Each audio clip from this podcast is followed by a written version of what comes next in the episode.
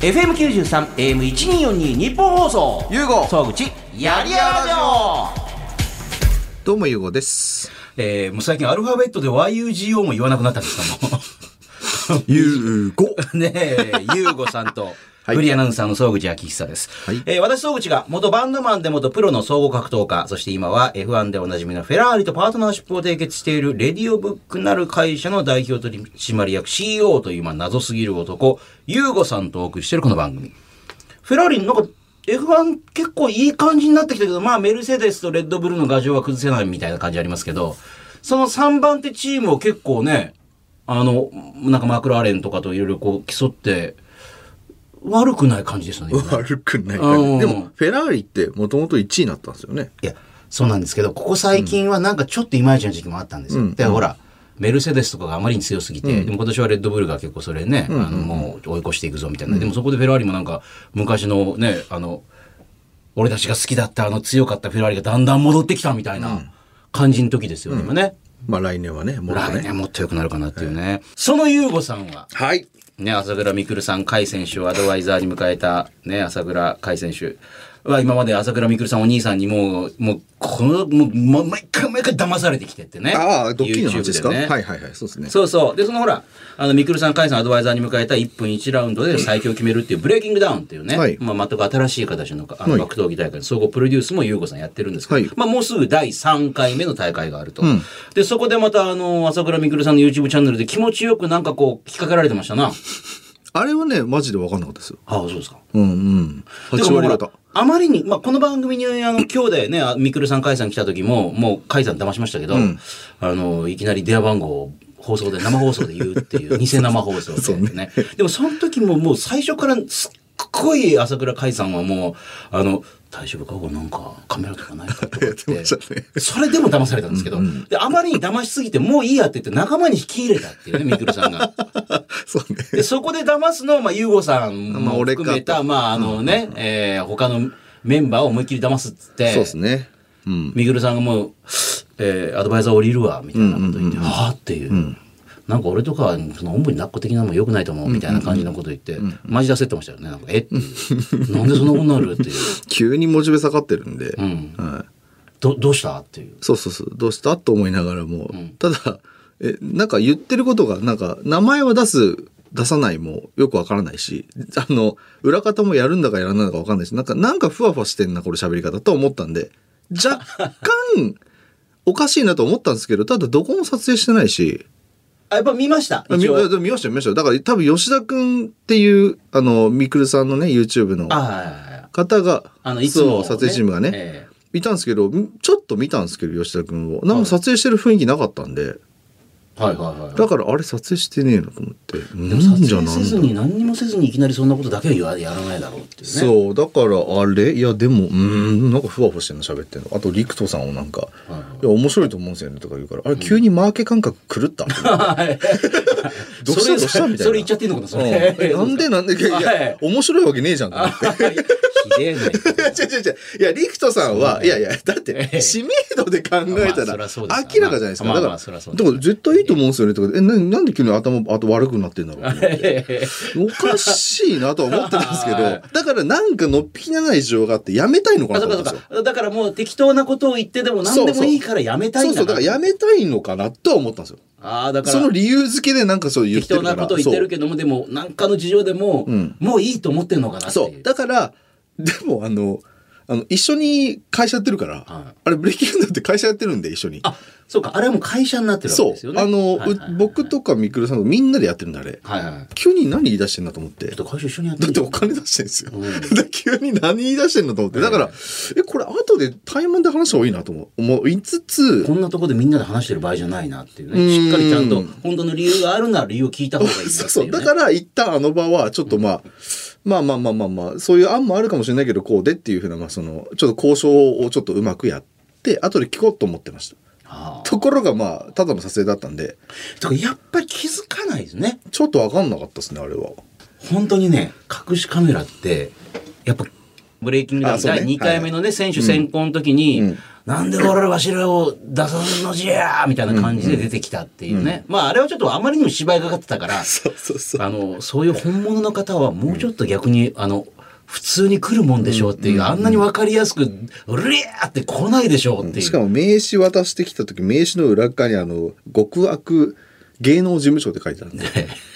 芸能事務所やんけなんで名刺渡してくんのよと思ってアホかってそいうねそう渡すなや偽名そ刺うそうそうそうそうそう いや、でもね、まあ、ゆうごさんみたいに、あれ、これないかなと思って見ても気づかないぐらいですから、私もほら、あのー朝のね、まあ、あのワイドショーとかで、うんうんうんえーレポーターもやって、数々のえー隠しカメラを仕掛けてきましたから、仕掛けて気づか、本当に。めちゃめちゃ、もうのあの、私よくやってたのは、あの、部屋の中で、例えば、やったの、奥さんが、旦那さんと、まあ、新婚の時はお風呂に入ってたけど、うんもうここ最近やっぱりね、あのーちょっと倦怠期でお風呂に入ってないっていうね。で、そこで奥さんが旦那さんに一緒にお風呂入る入ろうよって言ったらどうなるかっていうのを、あのーカメラをブワーっと6箇所ぐらい、お風呂の脱衣所とかまで仕掛けおて、で、私はカメラマンと、あの、ディレクターと音声さんと一緒に、ベランダで待つっていう。私、大体ね、ベランダでよく3、4時間待ってることよくあったんですよ、なんか、本当に。で、あの、奥さんがお風呂に入ろうよって言って、えーって何言ってんのお前って言うけど、やっぱ奥さんがほら、入ろう入ろうって言うと、そうかって言って、入るじゃないですか。まあそこは取れないですけど。で、出てきて、明らかにいい雰囲気になりつつあるから、もうそこで入っていかないと変なことになるかな。まあ、あの、エッチなことになるともう放送できないから、そこで急に窓をガラッて開けて、どうもーって行くと、旦那さんが、うわーって言いながら後ろにゴロゴロってこう、だいたいほら、だって、知らない人が、カメラマンと音声連れ て、窓からガラッて開けて、どうもこんにちはって言うと、うわーってなるじゃないですか。こっちは嫁と一緒にチューでもしようかとしてるのに、気づかないんですよ。最初はあれお前なんかおかしいなって言って疑ってるんですけど、うーん同じような内容で最近あの旦那が俺いびきうるさいからとか言ってリビングで寝てるっていう人もいては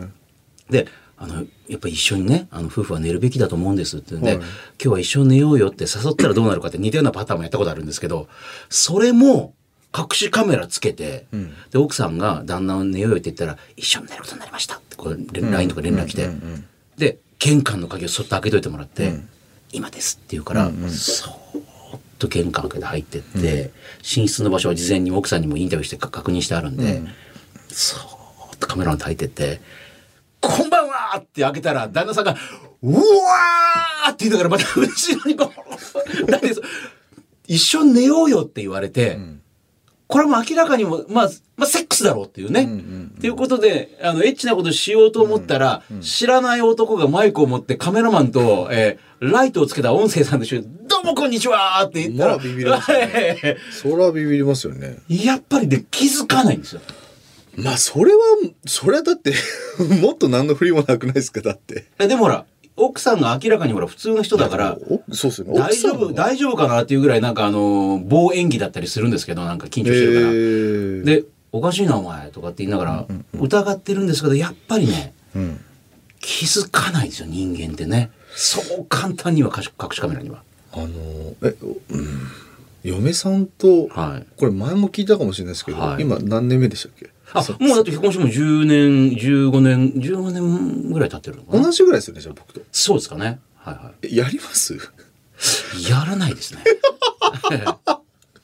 えどれやり方を忘れちゃったなどれぐらいやってないもう結構56年やってないんじゃないですかねあ僕も多分10年ぐらいやってないですねあ10年は言い過ぎだでも最後の子供が今7歳だからああ何年前まあまあだだ同じぐらいですうちもねねうちもほら小学校2年生ぐらあいじゃあ同じですよね、はいはいえ無理じゃないですか無理かどうかわかんない無理にやろうともしてないんでわかんないんですけどまあでも知り合いでもそういうこと言いながらもちゃんとやってる人もいますよだからそれですだでもあの絶対これ割合的に、はいはいあの何のデータもないですよデータもないですけど、まあ肌感的に肌感的に言うと絶対少ないですよね、そっちの方が。ずっとやってますみたいな人って。まあ40代50代60代になってもずっとやってる人いますけどそれはまあ少数派かもしれないだいぶ少数じゃない、えいます抱き続けてる人ってはこいとはですよいはいねはい。まあいないことはないですけどやっぱり本当ですか全体的に見ると少ないっちゃ少ないですよねえ、それ何名ぐらいですかなん まああんまりでもお前嫁抱いてるってあんま普段聞かないんでえ聞きいます田畑さんとかに聞いたことあります田畑慎太郎さんあとあかに聞かないかも田畑さん大天の嫁とかって聞きます 明日聞きますじゃあ、まあそれぐらいでしょだから、うん、確かに聞く確かに聞かないな、まあ聞かれた方もなんどうしたっていうそうかなんか嫁となんか揉めてんのとかって言われるじゃないですかでも基本ないですよね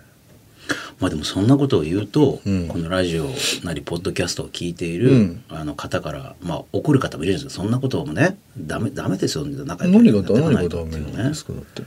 ええさもそれが当たり前のように言うのはダメだっていう、ああね、当たり前ああまあまあまあ当たり前っていうかその確率論の話で言うとマイノリティとマジョリティの話で言うとマジョリティが我々じゃないですかだから抱いてないって人の方が多いわけじゃないですかあのー逆になんかそういうことしようと思っても多分逃げられるんじゃないはあって向こうもどいやいやいやどうしたどうしたって言われると思うんですけど待ってましたってならないような気がす今るん日ですちょよ、っね、とこのテーマの話なんですよねだからそうです かそれは嫁以外の人を抱きまくってるからですよねいやあの、ツイッターとかで DM で来る、あの、グラビアグラビアアイドル崩れみたい な。せめてえ崩れてない方で行きたいんですけど、ね、行きたいですけども、ええまだほら、自称グラビアアイドルみたいなの来るでしょ、こうやっ て。自称グ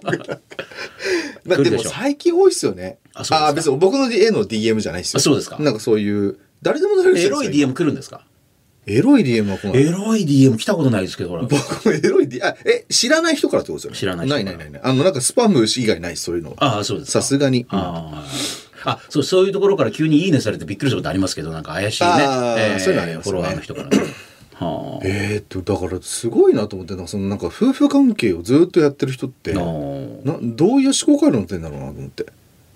まあ、常に、あの、嫁、嫁に対して性欲があるっていうね。すごいなそ れどういうことなのまあまあでもこれだからまた怒る方もいるかもしれませんけど、はい何度も何度も同じことをしてるとだんだん飽きてくるってことでしょだから。いや飽きるとあかーそうですじゃなくないですかないやなんか私いやいもやあなんか飽きるってことじゃないですかねなんか多分ね不倫する方多いじゃないですか正直言うとこの業界にも多いですよ。不倫ってでもあ周りにもいるでしょだって不倫してる人。そうどのレベルですか不倫ってまあだからそれは別のところでそういうエッチなことしてるとかね別に嫁さんとまあまあまあもまああのまあ仮面夫婦なのかなんか別にね、もしくは仲良くいいにしてうんうもん傍からみたいな、全で然いるもんじ他のとこゃないですかやねいるんじゃないですかね、うんうんだからそういう人ねまああのこういう言い方するとあれですけど豆ですごいなと思うんですよえーっとそそのやり取べり別のところにまでちゃんとそういうのだって当たり前ですけどそういうお店とかじゃないわけだから、はいそういうほはらい例えば浮気をしたらあの浮気をした後もちゃんとケアしたりフォローしていかないと、うんうんうんあの当たり前にその方もふざけんなと怒ったりして、それこそまたあの、ね、乗り込んできたりとかねいろいろ揉めたりすることあるじゃないですか、そんな邪険に扱ったりしてるリとベンジポルノ的なあねでもしくはなんかあのはいねはいはいありますで連絡するわよあんたの会社にとかってあるでしょ、なんかだからちゃんと怒らないようにケア、いやもうこういう言い方が多分もうもうねダメなんでしょう私もそういうことになるじゃないですか当たり前ですけどいやいやいや、ねうんはいだからそういうのをちゃんと続けていける人って豆だな偉いなこっちほらうんそんなことまですだからあのよこういうことも思うんですよだからあの浮気を別に絶対人間ってしないわけでもないと思うんですよ、うんでもそれは例えばあの嫁がいたり子供がいたりして、でもそういうことをしてもちろんバレたりするとそれが、あの崩れることも結構あるじゃないですか、うんうんそこまでしても不倫したいぐらい素敵な人だったら別にいいと思うんですけど、うんうんうんでもそんな考えでもそういうふうに考えるとそんなに素敵な人ってこっちのことを好きにならないじゃないですか。なぜならトップグラドルはまだ YUGO とそんなに DM 来ないじゃないですかだって。いやいやいやグラドル崩れだばっかりじゃない。 えーグラドル崩れか着エロアイドルぐらい着エロアイドルぐらいでしょ。えーでしょだだから、だったら別に崩れるぐらいまでもいめんどくさいからいかないわと思うじゃないですか、なんか。でも、どうなってもいいと思っていく人って、まあ、それはすごい覚悟があるなと思うんですよ。なんかし、その後もね、ちゃんとケアして続けたりとはいかはいって。はいよくそんなめんどくさいことやるなと思って。それはすごいなと。めんよくめんどくさくないなと思いますね。うんなんかでも会社の経営者ってはいよく不倫したいって言うじゃないですか、ああ、やっぱそうなんですか。えーっとえあえの知り合いの経営者みんな結構やっぱそういうことなんですよ。うやっぱんりと不倫は一回置いとくんですけど、はいはい構図一緒なんですよなのです。構図は一緒なんですよ。っていうのも、はいえー、と会社ってじゃあ例えば誰かを雇うじゃないですか、はいはいで働いてもらうじゃないですかそれってお金を対価として渡してるじゃないですか、で、その分ちゃんと働いてよねってそいうね。うだ一緒なんですよ構図が、なるほど。だってその働くって何っていうと別にじゃあ書類を整理することも働くことかもしれないしロゴを作ることも働くことかもしれないし、でそれと同様になんだろうあの刺激的な生活を営んでくれるとこれも多分仕事だと思うんですよ、はい、自分のそういうドキドキ感を思い出させてくれる、そうそうそうそう。ねはいはいってことはやってること一緒なんですよね。だから経営者がなんでそういう人が多いかっていうと、ははははやってること一緒だから、あのその延長線上だと思うんですよね。単なるマルチタスクがもう一個増えたみたいな感じだね、あそうですそうですそうですあーだと思います君にはこの任務を頼むっていうね。そうそうそうえー君には、えーそういう肉体関係も含んだ恋愛的な、あの、嫁以外のことを頼むっていうね。うん、と思いますあよ。ーだって、あのーなんでしょうかね、秘書っているじゃないですか。いうはいち秘書いないんですけど、はいはいはいあの、秘書って絶対くっついてるでし ょ経営者とそ。れは、AV の見過ぎでしょいやい。やいや、だって、あのー思ったんですよ。秘書一回雇おうと思ったんですよ。それはいはい。で、その時に思ったのが、これ、年がら年中一緒にいなきゃ機能しないなと思ったんですよ。そもそも。まあでも、最近遠隔とかでほら、あのー秘書みたいに言うじゃないですか。だって、あの、連絡だけ来るとかっていますけど、ねえっと、秘書っはて、いはい指示したものをやるんじゃなくて、指示される前に動くのは秘書なんですよ。あ、でもそれは仕事できる人ってそうですよね。そうあーなんか、ゆうごさんこういうことを次言いそうだなと思って。そうそうそうそうそうそうなんとかって、なんとかって時に、はい、はいこれですね。そうおーいいのよ、とかっていう。指示を出すって、めちゃくちゃ頭の CP 使うんですよ。うんうん。あ、これ今必要だ。だからちょっとこれお願いね。これって結構脳の、あの、あれを使うんですよはね。いはあの、カロリーを。い。はいはい。そこを、あの、解除してくれる人が秘書なんですよ。そうですよね。だだか、からあらの、先回りで。あの自分の注力したいこと以外のことにも、なんか力を使いたくないから、そういうのそう全部やってくれてるっていそう、それが秘書なんで、だから僕秘書を雇おうって思った後はに、いはいええそういえば秘書にどういうことやってもらいたいんだろうって思いながらずっと考えると、あ、これ一緒にいなきゃダメだと思ったんですよね。ああ、常にいて。常にいないと無理だわって。常にこっちはなんか仕事のこと考えながら、うんなんかぼーっとしてても、なんかあの、そうの間に、あ、ゆうこさんこんなこと次やりたいんだろうな、こんな、この会食やったらこの店とかを自分で予約しとこうかなとかっていう、もう全部、細々したこと全部やって、あって気がついたらもうそれで、もう準備整ってるみたいなことが言そうです、そうです。だから全部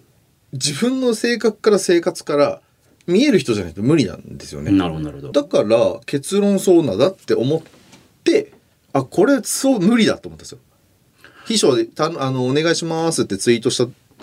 た後あこれ無理だなと思でも来たでしょ、ばう募集はめっちゃ来ましたよ来た来たけどであもでもそこにはなんか明らかにあのなんかいかにもそういうこう綺麗な感じの人の方とかあいましたよいましたいましたはいまああの綺麗っていうか可愛いような人と素か敵もな素敵な感じの方 が、はいはい全然いたんですけどこれはちょっとあのち近くにずっといるとなんかフラフラしちゃうなみたいな感じの方もいたわけですかじゃあフラフラしたというか、ええっと、考えがまとまった後にいろいろ面談したんで無理だなってもう初めから思ってたんですよね面談しながらも、 まあ、しなわけにもいかないんでっていうね、無理だなって思ってたんでだから全員そそこで受かった子たちは今違う仕事してもらってます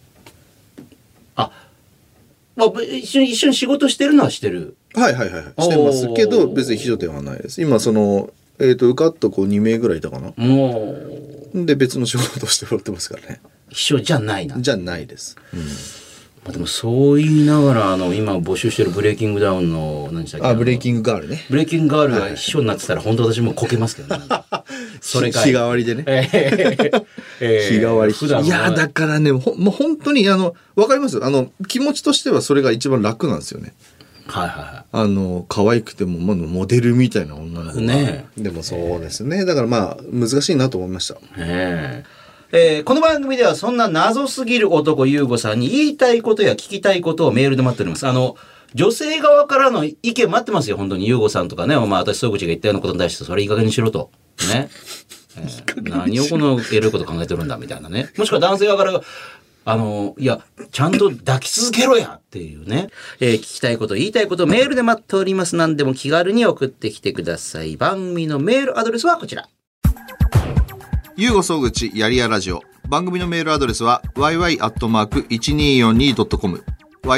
yy.1242.com。yy はやりやらの略。1242は日本放送の AM の周波数です。あなたからのメール待ってます。ゆうごのトークルーム気になる話。えー CEO を務める会社、レディオブックでスマホ関係のサービスから格闘技大会、ブレイキングダウンのプロデュース、さらにはパフェバーまで経営、温泉も買っちゃおうかななんて思っているユーゴさんという。えーそんなユーゴさんが最近力を入れている、まあ、事業だったり、気になっていることやもの、人、サービスなどを紹介していくのが、この新コーナー、ユーゴのトークルームなんですけども、あの、はい前回ね、はいえー NFT っていうね、はいはいはいはいえーものについて今、はい確かにあのいろいろやろうと進めてるって話がありまして、えーあの、Facebook があのメタバースの会社に変わっていこうということで、もう会社名もメタにするっていうね。えー、ね、それにしては、なんかもともとはそのメタバース的なこともなんか考えてるっていうね。やってましたよ今ね。はい、えー作ってます。それがほら、やりやらタウンっていう。そうですそうですオンラインサロンですけどねう今ーん。はいであのーまあもともとそのオンラインコミュニティみたいな形がどっちみちその UI あ、まあまあ、見見た目とか、あのーそう使い心地っていうところが文章ベーステキストベースって絶対合わないなってずっとやりながら思ってたんですよ。なるほどまあ、オンラインサロンやってるんですけど、うんなんか合わないなってずっと思ってたんで、まあそういったなんていうんですかね、まあ、ゲームみたいな UI で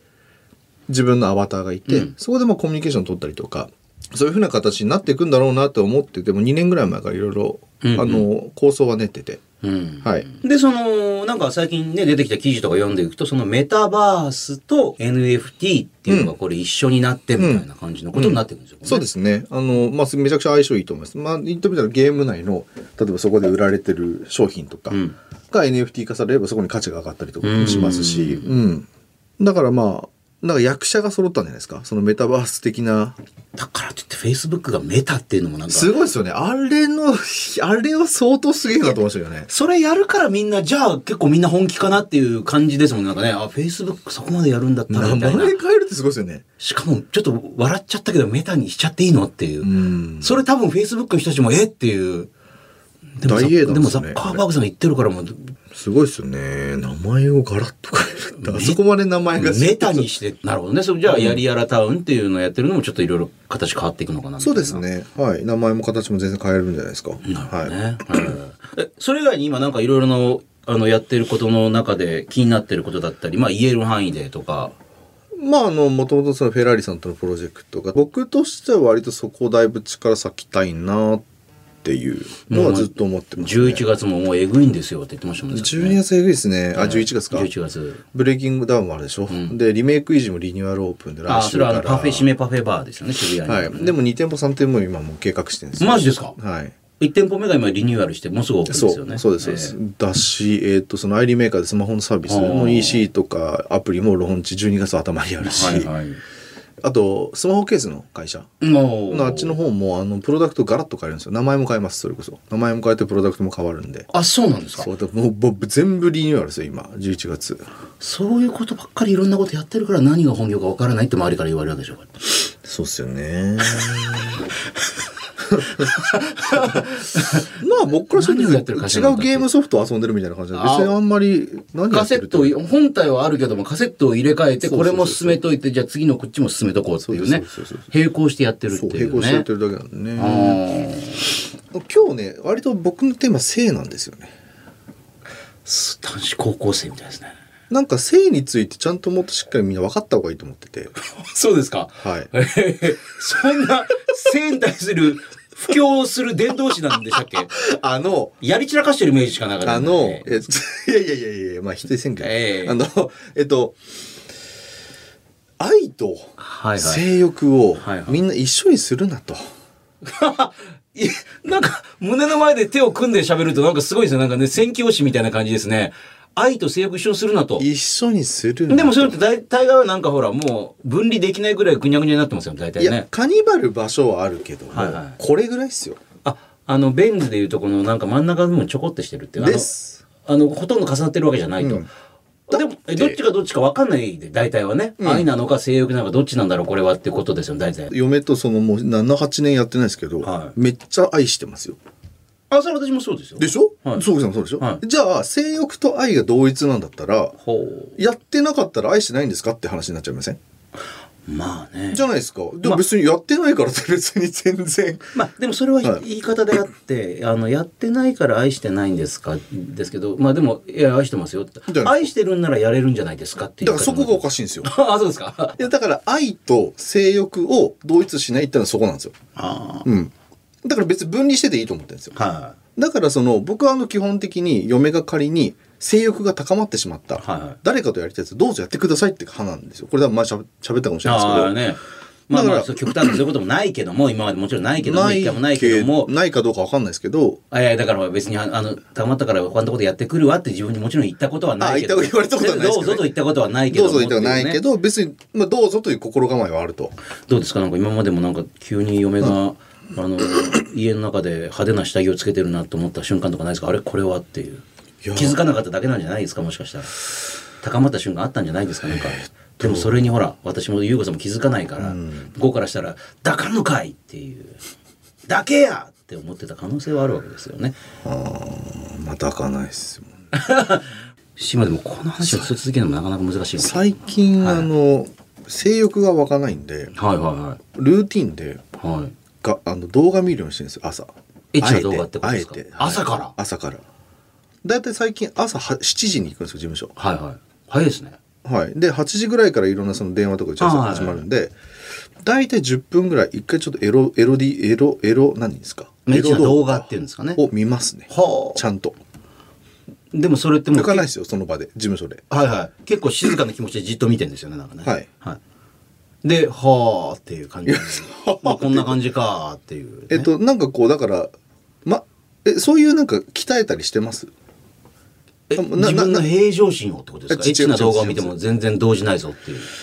あそういうことではなくてなくてシンプルに、はい最近別に無理にそういうことしないと、はい全く欲求立たないんですよ、はいあ別に立たないってチンコがじゃなくて欲求が湧かないんですよでもそれは多分、それ、そういうなんかほら、自分の中の、あの、いろんなモチベーションみたいなのが全部仕事とかのいろんなことにぐわーって使ってるから、なんか、それ以外に何かをこう、あの、征服しなければいけない的なものがないわけでしょ、なんかそれ言い訳だと思うんですよそうですか。できる人はちゃんと全部、全部やってるぞみたいな。だって人間の三大欲求じゃないですか睡眠食欲性欲ってまあまあまあまあね。でこれ欠落してるとこれ僕はやばいと思そうですか。はうはいと思ってるんですねはあ僕の中でですいよ、はい。だから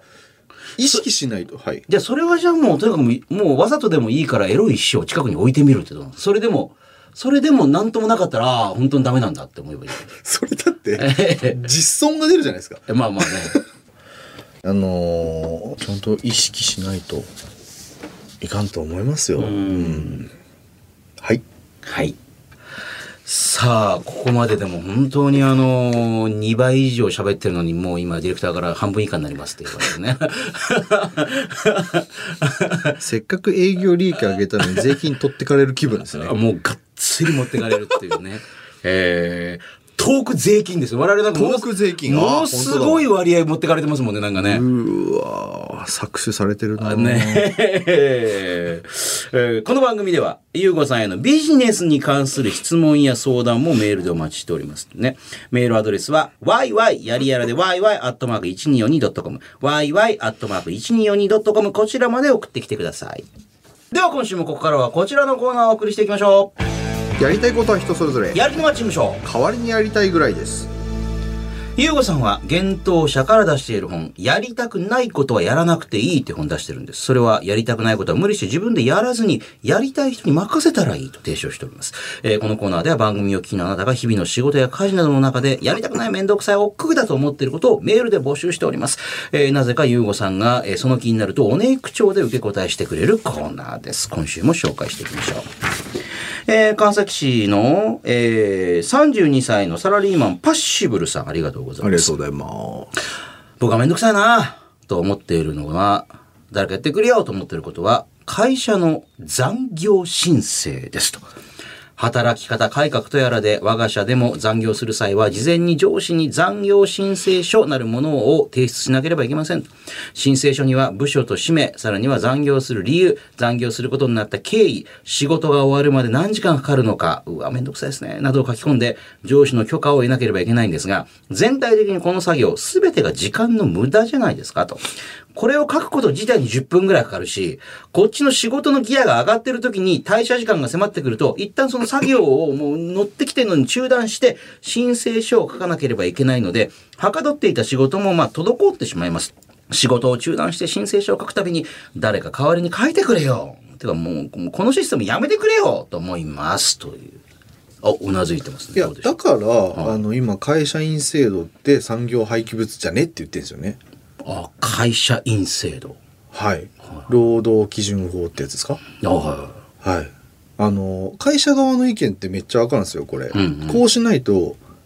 あの要するに労働局ですどどこでしたっけ労い。あ、あだからちゃんとあの、これ以上働かしちゃダメだよっていうのを超えて働いちゃうから、それはだから怒られちゃうよって会社それ自体でがね。一番被害込むの会社なんですよ は、おいということあもう違反しましたよねってなったらああ、ですよね。何されるか分かんないですよ、うんうんね。だからリス会社からしてもリスクでしかないですよ。だからそそんな働くなやっていうね、うん、えっ、といやだからその労ちゃんと残業手当をなんか出すために、うんこういうものを出さなきゃいけないとか、うんなるほどなるほどもしそれがその何ですかねえっ、と申請が通ってないものを通しちゃったりとかしたら叩かれるの会社だしとか。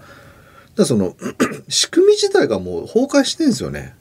まああのいろいろラジオ局を含めたマスコミも昔はもう結構正直めちゃくちゃでしたけど私も週に1日も休みがない時期とかありましたけど、うんうんうんだってウィークデーもやってて、はい土日もやったりしてるから、でも特に誰からも何も言われないみたいな感じの、うんまあ働きゃ残業ももらえるからまあでも頭打ちだったんですけど、まあはいはいはいもらえるからいいじゃんみたいな感じで、でもそれも今はね昔のあの AD さんなんてもうめちゃくちゃ働かされてましたけどあぶっ倒れるぐらいに会社でよく毎日寝てるねみたいなでもそういうのも今はダメとかってなって、だから今はね収録してる時ってもう夜の9時ちょっと前ですけど、はもう昔は誰か誰かどころかワンサが人いましたけどね。うん。はい。レコード会社の人とかはいはいはいはも今は誰もいないですよねガラーンあそれは働き方改革で、まあ、コロナ以前からもうテレビ局なんかもあのへちゃんとあの AD さんも含めて休まないとダメだから働くな働くなって、でも働くなって言われても結局編集とかやんなきゃいけないからどうすんだみたいなそう感ですじでよねね。だから何どうしたらいいんですかねって思うんですよね。まあ業務は昔と同じ量はあるんだけど働くなって言われてじゃあどうするどそううすそうるっそうそてういう矛盾すぎるんですよ。あーあだから僕その会社員制度っていうかそこがもう完全にもう時代からその仕組みが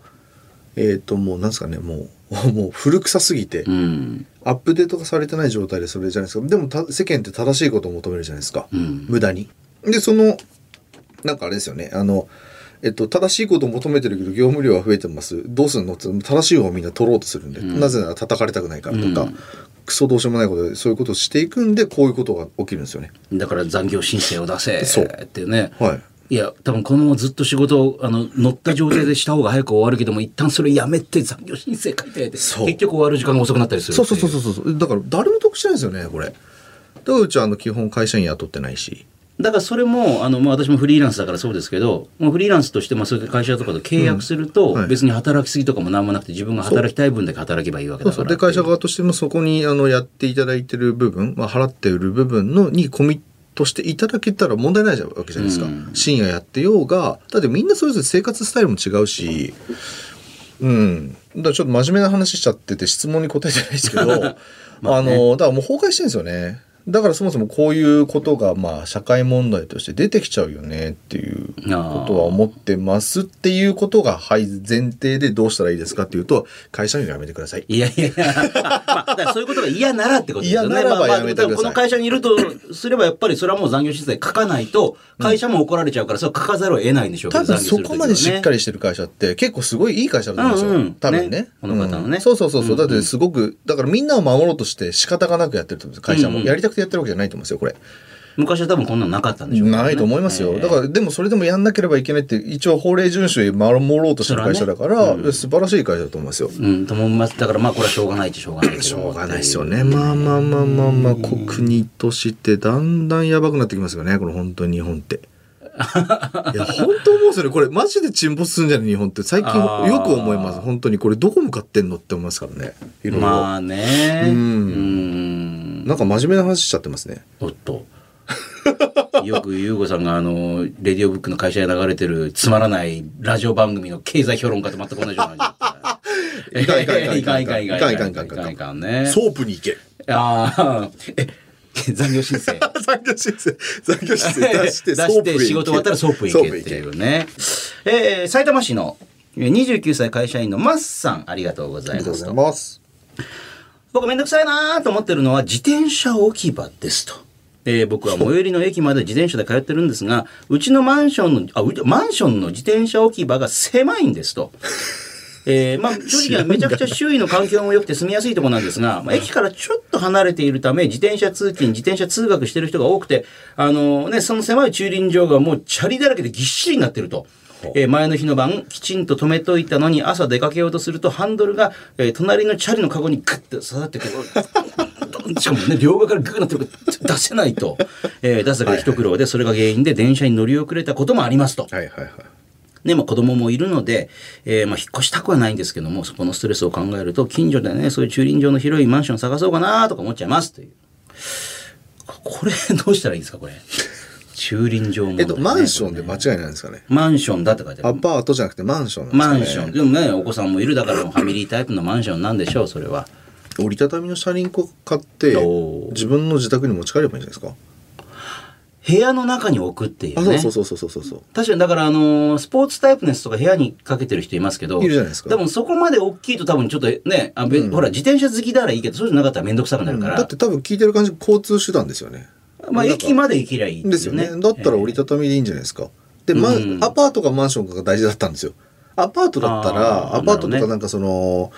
集合住宅みたいな、うんいわゆる、とかだったら、例えばその、チャリンコ持って階段しかないから上がるのめんどくさいとか、多分いろいろな理由があるかなと思ったけど、マンションなんだったら、エレベーターじゃないですか、多分。折りたたみならエレベーターとかもね、ほら、あの中によってはエレベーターにそのまま入れないとかもあるかもしれないですけど、そうそうそう折りたたみだったらね、あるもん、うんあ、でもそれはいいですね。ね普通にいいこと言いますね。えいやいやいや、いいこと言うとるか ね、いつも。え何を言ってんすか。え なるほどね、えーディレクターから今日初めてひ今の良かったですよっていう。 いつもああんなこと言っちゃダメですねとか、叩かれますよとか、意外にしてくださいよとかって。40分喋って21分しか使えないんですよ今日って今日も言われたばっかりで、はいね、あでもそれはいいかもしれ折ないりたたみ自転車を買え。まあ、最近ほら折りたたみであり電動とかもありますから、ね、あと、最近あれありません、なんか借りれるやつすぐにパッて。ああのーそれシェアねみたいなねあのーまあドコモがやったりしてるやつとかいろんなそうそうとそうころ何種類かあるんですけど各社あるんですけどここのみんななんか日本層があるところの近辺とかもすごい走り回ってますよね。あうん。のね、サラリーマンの人ねすごいあのステーションがあって、へえあお台場の辺りもたくさんあるんですけど、へえだからサラリーマンの人が外回りでパッて乗ってパーって借りてほらやっぱ歩くとあれだし今タクシー乗るよりはなんかほら渋滞も気にせず安いみたいなのがあるんでそういうのもあるんですけどねコンビニ、へえコンビニもあるからでもただ毎日毎日それ借りてんのもねっていうねまあまあまあそうですよねじゃあ折りたたみ自転車折りたたみ自転車ね、はいえーでその自転車をしまった後にソープに行けっていうサプリケン。ええね。はい。えーこのコーナーでは、あなたが日々の仕事や家事の中でやりたくないめんどくさい、億劫だと思っていることを募集しております。メールは懸命に、やる気、カタカナやるに気持ちの気、やる気と書いて、yy.1242.com、yy.1242.com まで送ってきてください。さあ、今週は続いて、先週募集しましたけども、新コーナーもお送りしましょう。夢のマッチメイク。えー1分1ラウンド超、えー短期決戦で行います全く新しい格闘技の大会ブレイキングダウンそのプロデュースをしている優吾さんあのーまあ一番面白いところ醍醐味としてはプロデューサーとしてはねマッチメイクね、やっぱりこの人とこの人噛み合うなとかはいはいはいはいはい。ねありますね。ね、それうまくいかないとあなんか特に1分間だから、あなんか消化不良で終わってしまったとかってねそうっすねあるねえーそんなブレイキングダウンもう今すでに第3回目に向けてのマッチメイクとかってどうあ、進んでますよ。前回、あの、それこそささっき冒頭で話したあの、おドあのッキ朝リを倉ね未。来さんのやつもあのいろいろ書類見ながらやってましたもんねこの人面白いですねとかいういですんね、あれもやりつつ、うん今回ってやっぱ1回目2回目を踏まえてちょっとこういうところに気をつけてるってことなんかあるんですかえーっと、気をつけてるってことはないですけど、あの、あのー目立つ選手が出てきて、出始めてきてるんで、あ1回目2回目でもねいいで、失敗として、うん。で、トーナメントを組んだんですけど、あの、トーナメントは結構この人たち何回も面白い試合してるよねって人とか、な割とそのまだまだですけど、タレントっぽいのが出始めてきてる。 ああ、うんえだからそこまさのかそれは朝倉ミルクってことですか。朝食ミルクさんね、 あ、あごめんなさい、朝倉ミルク。朝朝食朝食ミルクだ。ごめん間朝違え食た。ミルクさんはね、ええあの、まあ、弱いんで、ええ まあ弱いしね、あの、思ったほど似てなかったっていうね、あのサングラスしてないと。喋りとか雰囲気は似てるんですけそうどですよねね戦うとちょっとやっぱまだそこまではそうなんですよねコピーできてない。ええまあでも面白いからね、あの人。あのまた出して、出てもらってもいいかな、はい全然全然はいで、マッチメイク進んでると。そして、そのブレイキングダウンはまさにね、リアルなマッチメイクですけども、えリスナーの皆さんからも実現するかしないかはさておいて、とにかく話題になりそうなこの二人が対戦したら面白そうだなというカードを考えてもらうのはこのコーナーです。早速メールいただいております。ご紹介していきましょう。はえー埼玉県久喜市の、えーペテン市の誘惑からいただきました。ありがとうございます夢のマッチメイク芸能界肉体派対決お長渕剛 VS ダウンタウン松本人志長渕さんと松本さんだって松本さんベンチプレス130キロ上げてるでしょうん相当すごいですよベンチプレスあ130キロー長渕さんって、な、な長渕さん新極真空手あ、空手。新極真の方ですねうん新極真の歌も作ってますからえ新曲新空手あの空手の歌っすか歌も作ってるしもあるんですよへ私あの一時期長渕剛さんの,、あの DVD の発売のイベントとか業界人の方集めてとかニューアルバムのイベントとか、えー長渕さんのあの仕事イベントの司会ずっとやってたんですけど、ーあの長渕さんのイベントって、えー長渕さんが登場するまで1時間ぐらいかかるんですよ。引っ張りますね。えーその間何するかっていうと、えーあの新極真空手の人がであの師範代みたいな方が出てきたり代表の方が出てきたりして氷の柱を蹴り割ったり、えーあの野球のバットとかをバーンと足でやったりとか。演舞をしたりあとは日本のボディービルダーのトップの人とかが出てきたりするのを私がその方の経歴を間違えないように1分間ぐらいずっと読み上げてだからそその後にようやく1時間ぐらいで長渕さん出てくるっていう。大変ですね。それは大変ですね。これね全然関係ないですよ、 えー CD の発表会で別に格闘技大会これからやりますじゃないでしょ。えー それ大変ですね。そこに、だいたい一番真ん中の前の席には必ず相川翔さんのあの家族がそこにいて、へーえーで、その後ろには、あの、高野花、当時の高野花親方の家族がいたりと か、あと朝青龍、あードルジさん来たりして、はいはいはい 各界のトップオブ兄貴なんですよ。そこにいる のは。各界の兄貴がいて。確かに確かにそれを長渕さんが一人一人ちょっと弟分扱いしていくっていう、兄貴界のトップなんだよ、長渕さんって。機械のトップ。多分ね、これね、長渕さんが私は勝つんじゃないかと思います、これ ね。えっと、長渕さんって松本人志さん。えー兄貴分と して、トップオブ兄貴としてか、長予渕想さんとっしてては今。おいくつなんですか長渕さん多分ね、もう60近いんじゃないですかね。言ってますよね多分ね55歳になった時の誕生会の司会やったんだ、私。その時も各界の兄貴を全員弟分にしてましたから。ええ ?65 歳。65歳。ああ、そうじゃあその55歳のイベントがもう10年前なのね。 65歳なんですか65歳でもうあの筋肉ですからねもうじゃあ長渕さんの話とかもし始めたらもういろいろありますよもう面白い話 が長渕さんならではの素晴らしい話があるんですけどまあそれはじゃあ置いといてはい置いといては夢のマッチメイクはい。続けてまいりたいと思います、はい埼玉県鶴ヶ島市の我鍋さんからいただきまして夢のマッチメイク元暴走族対決っていうほう。元ブラックエンペラー7代目名誉総長俳優宇梶隆史さん対はい。天白スペクター名古屋支部12代目総長、イケメン落語家、滝川小糸さん。え滝川小糸さあん。のね、今ね、あの、若手ですごいぐーっと伸びてきてる方なんですけど、滝川。あの、なんですけど、まさに今ね、一番こう勢いのあるね、落語家さんのお一人なんですけども、でも、元超悪だったっていうね、それもだからほら、あの、芸能界的には非常に売りというかね、えーそれで出てきて、でも、あの、超イケメンなんですよね。えーあの、元祖、えー暴走族隊。まさにちょっと前まで暴走族っていう。で、落語家さんなんですラブね。今のご子さんになってるんですよね。はい。えー、そしてもう一つ、えー神奈川県藤沢市の上野空さんからいただきました。夢のマッチメイク。えーこうなったらリングで白黒付けよう対決。えー木下ゆきなさん対タピオカ屋さん。えあーの、ちょ、え、動画見た後なんですかねうちのドッキリ。木下ゆきなさん、いいよねって誰か言ってたんですよね。あ、みくるさ んだ。で、だからオファー出しといてくださいよみたいな感じで。木下ゆきなさんをリングに上げようってそいうう。。そう。相手はえまあ決まってないですけど、じゃあタピオカ屋さんでっていう。それいいっすよね。 1分間でね。うんいいいいっすよね、それね。そしたらブレイキングダウンも変な意味でまたものすごい注目されますよね。。うんうん、いいっすよね。あ、それ、タピオカ屋さんってでも素人の人ですよね、そ れそう別に木下ゆきなさんも格闘技は習ってないとあ、違思うう。違う、そういう意味じゃないです。あの、格闘技の素人とかじゃなくて、ええタピオカ屋さんは芸能人の方じゃないです違いよますね。私ねそこにねあのまさにその騒動が起こった時に取材に行きましたけどもえあ、そうなんですかはいはいほう。普通の、えー女性の方が店主でしたはい、どんな強そうでしたいえタピオカ屋さあん、ですじゃあ行ってくださいよ。じゃあ顔見知りってことですよね、カータピビオカィに一回取材いただけであのしかも取材しようとしたらあの、もう今はもう何も答えられませんっていうだからしょうがないから飲んで帰ってきましたタピオカ を。まあタピオカ美味しいですねって言いながら、まあ、タピオカですからねタピオカ以上にはなりえないんで、まあ、想像以上の味でも何でもないんですけど、まあ、でもまあタピオカとして美味しかったかなっていう、あ、そうなんですか。ええーじゃああの「ブレイキングダウンで」っていうねーうん、やろう。はい、えー夢のマッチメイク、実現性は低くて OK ですから、このコーナーは言いたい放題の夢のマッチメイクをお待ちしております。えー放送できる感じの内容のものを放送していこうと思っております。はいえーメールは懸命にカタカナマッチメイク、マッチメイクと書いて、yy やりやらで yy アットマーク 1242.com、yy アットマーク 1242.com まで送ってきてください。はい。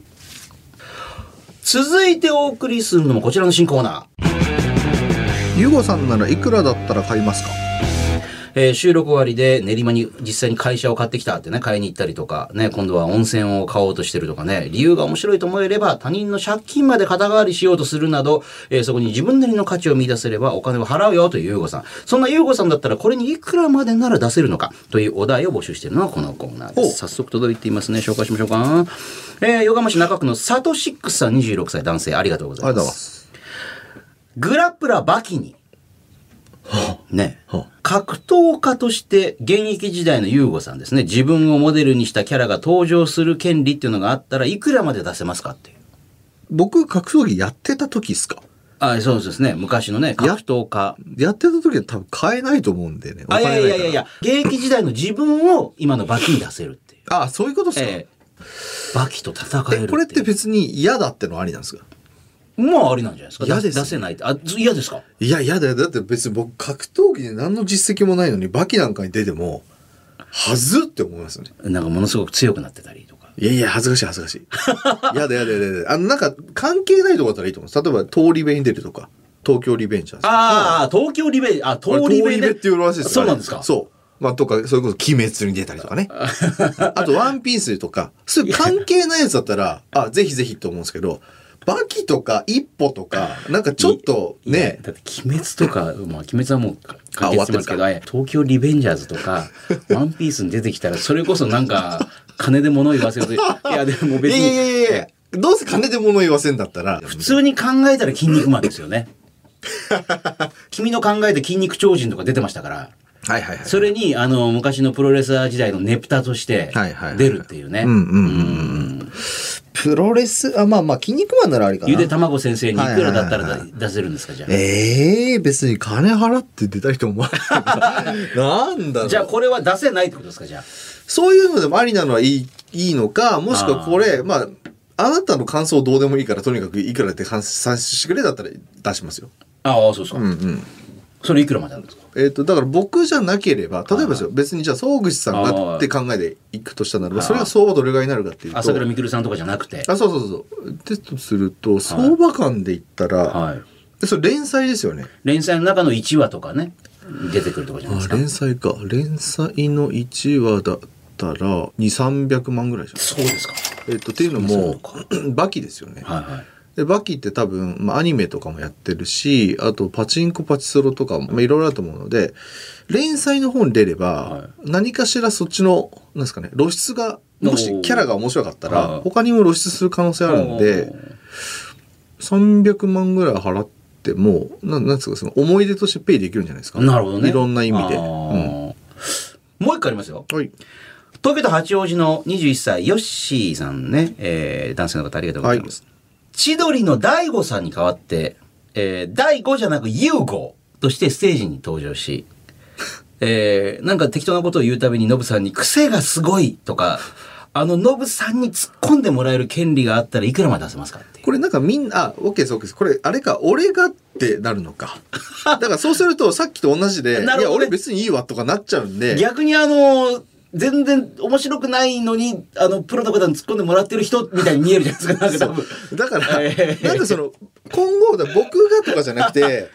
そうです よねそうそうそう、だから僕これが多分ね、じユゃーゴさんに、あの、いくら出す、出し、出すって言ってもらうやつだから、ユーゴさんの夢を叶えようみたいな感じになってるんですよ。別に。なんで勝手に俺の夢 を別に M1 とか出たわけじゃないわけですから、別に。ええそうそうだから僕は興味ないですけど、はい例えばその大悟さんのポジションになれる権利はい。がいくらぐらいの相場があるかっていう見あー方でいいですかああ、なるほどね。は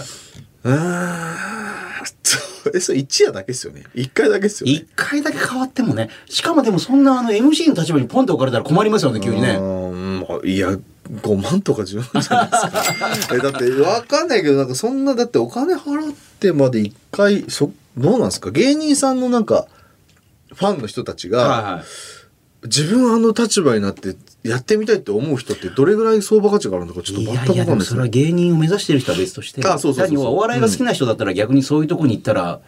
自分が何ができるかとかって普通思っちゃうでしょうから、そんな無理でしょ、そんな笑い取ってっつったって。そうだってアイドルのファンと一緒でアイドルのファンとかって結構なんか距離取るじゃないですか。別に自分がステージに立ちたいわけではおないですそうよそうね。そうでしょだだからその理論で言うと別にそもそもこの権利誰買うのって思った時にはい誰が買うんだろうでもだからあーニーなズるほどねどこにニーズが落ちてるのかちょっと分かんないですよはね。だからこういう答え方合ってますで、だからちょっと方向性が違うんじゃないですか、ゆうごさんの、あの、いくらまで出せますかっていうのは。そう。だはいだ今のように相場の価値を僕が喋ったらいいのか、え僕がやるんだったら、だから僕がやると、いや、やりたくないですって話終わっちゃう。えやりたいことだったらいいですけやどね。りたいことだったらいいけど、ええだからそう相場感出していくようなコーナーにした方がまだなんかお もはなるほどね話として広がる、はいマーケ的な観点が喋るじゃないですか、はいでさっきのバキみたくこれぐらいの相場感があるか300ら万円とかでしょうね。そうそうそういいそうかなみたいなとねか。まあでも逆に言うと、その、ゆうごさんが、これだったら別に投資してもいいよ。別にゆうごさんが出るみたいな全部なってますけど、じゃなくて、うんこういうことをやることに別にほら、いくらだったら投資してもいいとかってあるわけですよね。えーっとあじゃあ例えば、ええ自分の好きな AV 女優とエッチができる権利みたいなああ、なるほどね。いくら出します一回だけいや、これあのー風俗店に、ほら、いたりすることあるじゃないですか。ああ確かに確かあにの雑誌とか見てると、はいはいまだ独身時代にどういう気持ちになるんだろうなと思って、はいはいはいもうそういうこと調べて、あ、知ってる人が在籍してる店に行ってみたことあるんですよ。えー、どうでした んなんか、やっぱ遠くにいて見てるのがいい感じで、実際に会うと、あ喋り方結構荒っぽいんですねとか、 あそうなんだそういう方ってこう、チューとかしたら、うわ、すごいタバコ、俺吸わないんで、うわ、なんか変な感じでチューしたらとかって。もう帰りますもん。とかっていう。確か、A ね、AV の方は遠くで見てる分にはね、私もソムリエとして好きですけど、その目の前に現れたら困るなっていう。でも自分だったらどうですかどう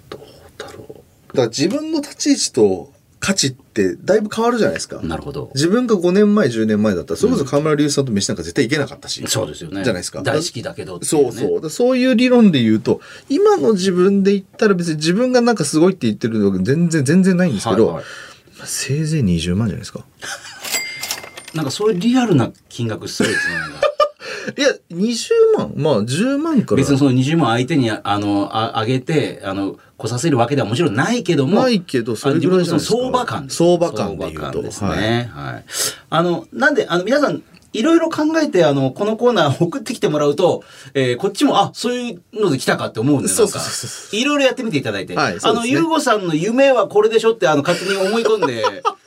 いくらでも出すでしょみたいなのもいいですよね当たらんと思うんだよ なでも。意外とそれやりたいかもってあるかもしれないんで。まあ確かにね。ね、別にほら、ほら、1000円でもいいけど、1000円どうしても払ってそれやりたいところであるかもしれない。別にあるか何も何しれ十ない万じゃなくてもね。うんえー、ゆうごさんだったらこれにいくらまでなら出せるかというお題をお待ちしておりまで、す。そういうお題になったんですかあ、はいそう、そうか、そうか、ですそうねか。いや、別にだから、あの、別にほら、自分はこういう事業をやりたいと思ってるんですけど、あの、まあ、夢物語とかおーね。そうこですれねだったら、そう1億円とか出し出してみたいよとかっていうのあるかもしれないですからね。うんうんうんあーそういうのもいいですねいいですよね。うんえー真面目なものから、なんかちょっとふざけたものまで。メールは懸命に、これはいくら、ひらがなでいくらと書いて、yy.1242.com まで送ってきてください。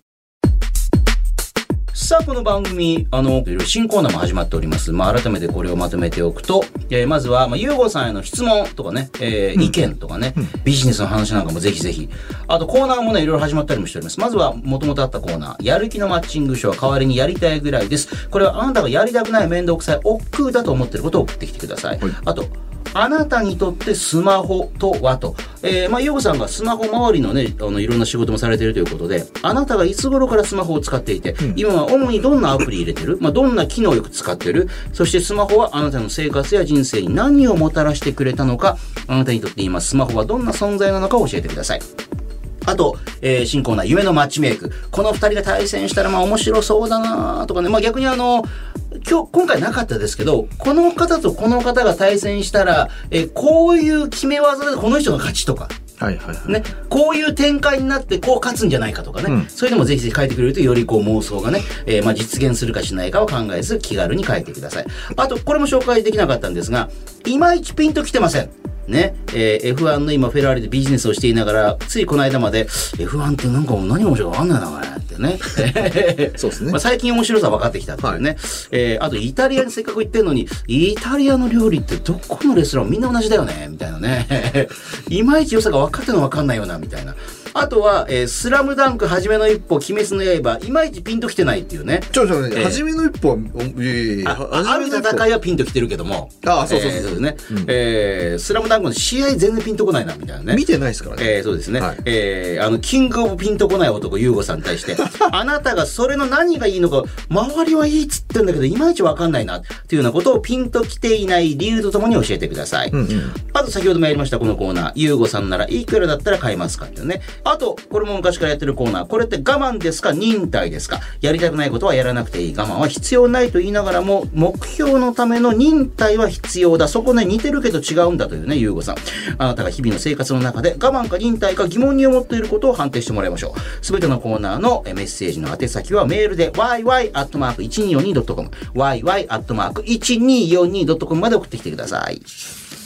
いうこと。総口秋さんがお送りしております、やりやラジオ。今週もエンディングですけども、今週も1時間以上にわたって、最近ここの、え1、2週あれがないですー、あよね。の、タイマーみたいなもんですタよイね。マーがないから何分喋ってたのか全然わかん全ない。然わかんないですね。しかも、いつ見てもディレクターが1ミリも動いてないんで、なんか。どういうことですじかーっとしてるんで、なんか、どれだけ時間が経ってるのかちょっとな、なんでこれよく狭こくなってんなですか喋ること。な、多分今、年末に向けて多分ねこれからね、スタジオがなくなっていくんですよ、どんどこん。れで隅に追いやられてるんですか、僕おはっ。と。おいおいおい、そうい1位取うっとるぞ、おい。そういうことにはもう敏感に反応す る、あ後に後に急に入ったからか。もう えーねえ失礼いたしました。本当に頑張ってんのにあーさあ、それでは、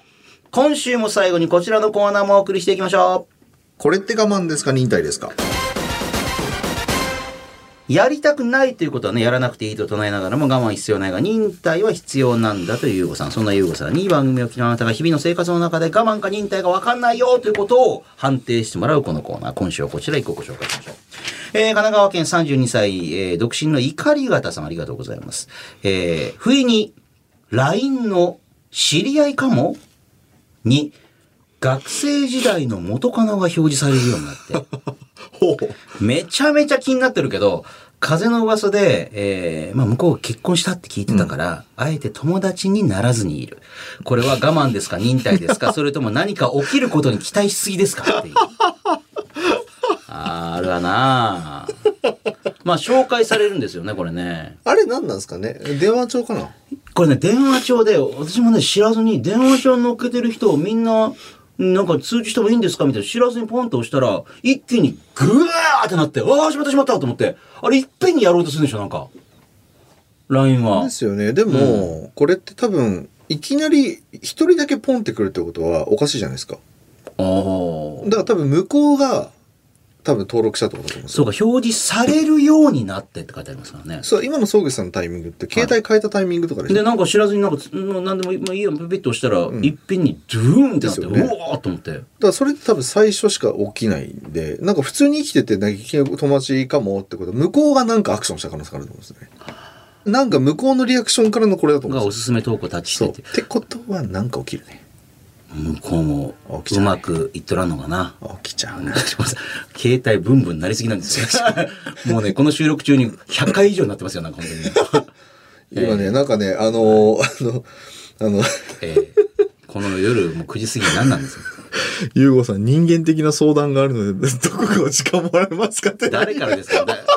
誰からなんですかそれえっと、ベルギーに住んでるやつです。誰ですかそれはベベルギー、ベルギーで相談しとけや、本当に。いいけど、今、ラジオ中なうっていう。えーベルギーでもいろんな悩むことあるんですよ、なんかね。ねえー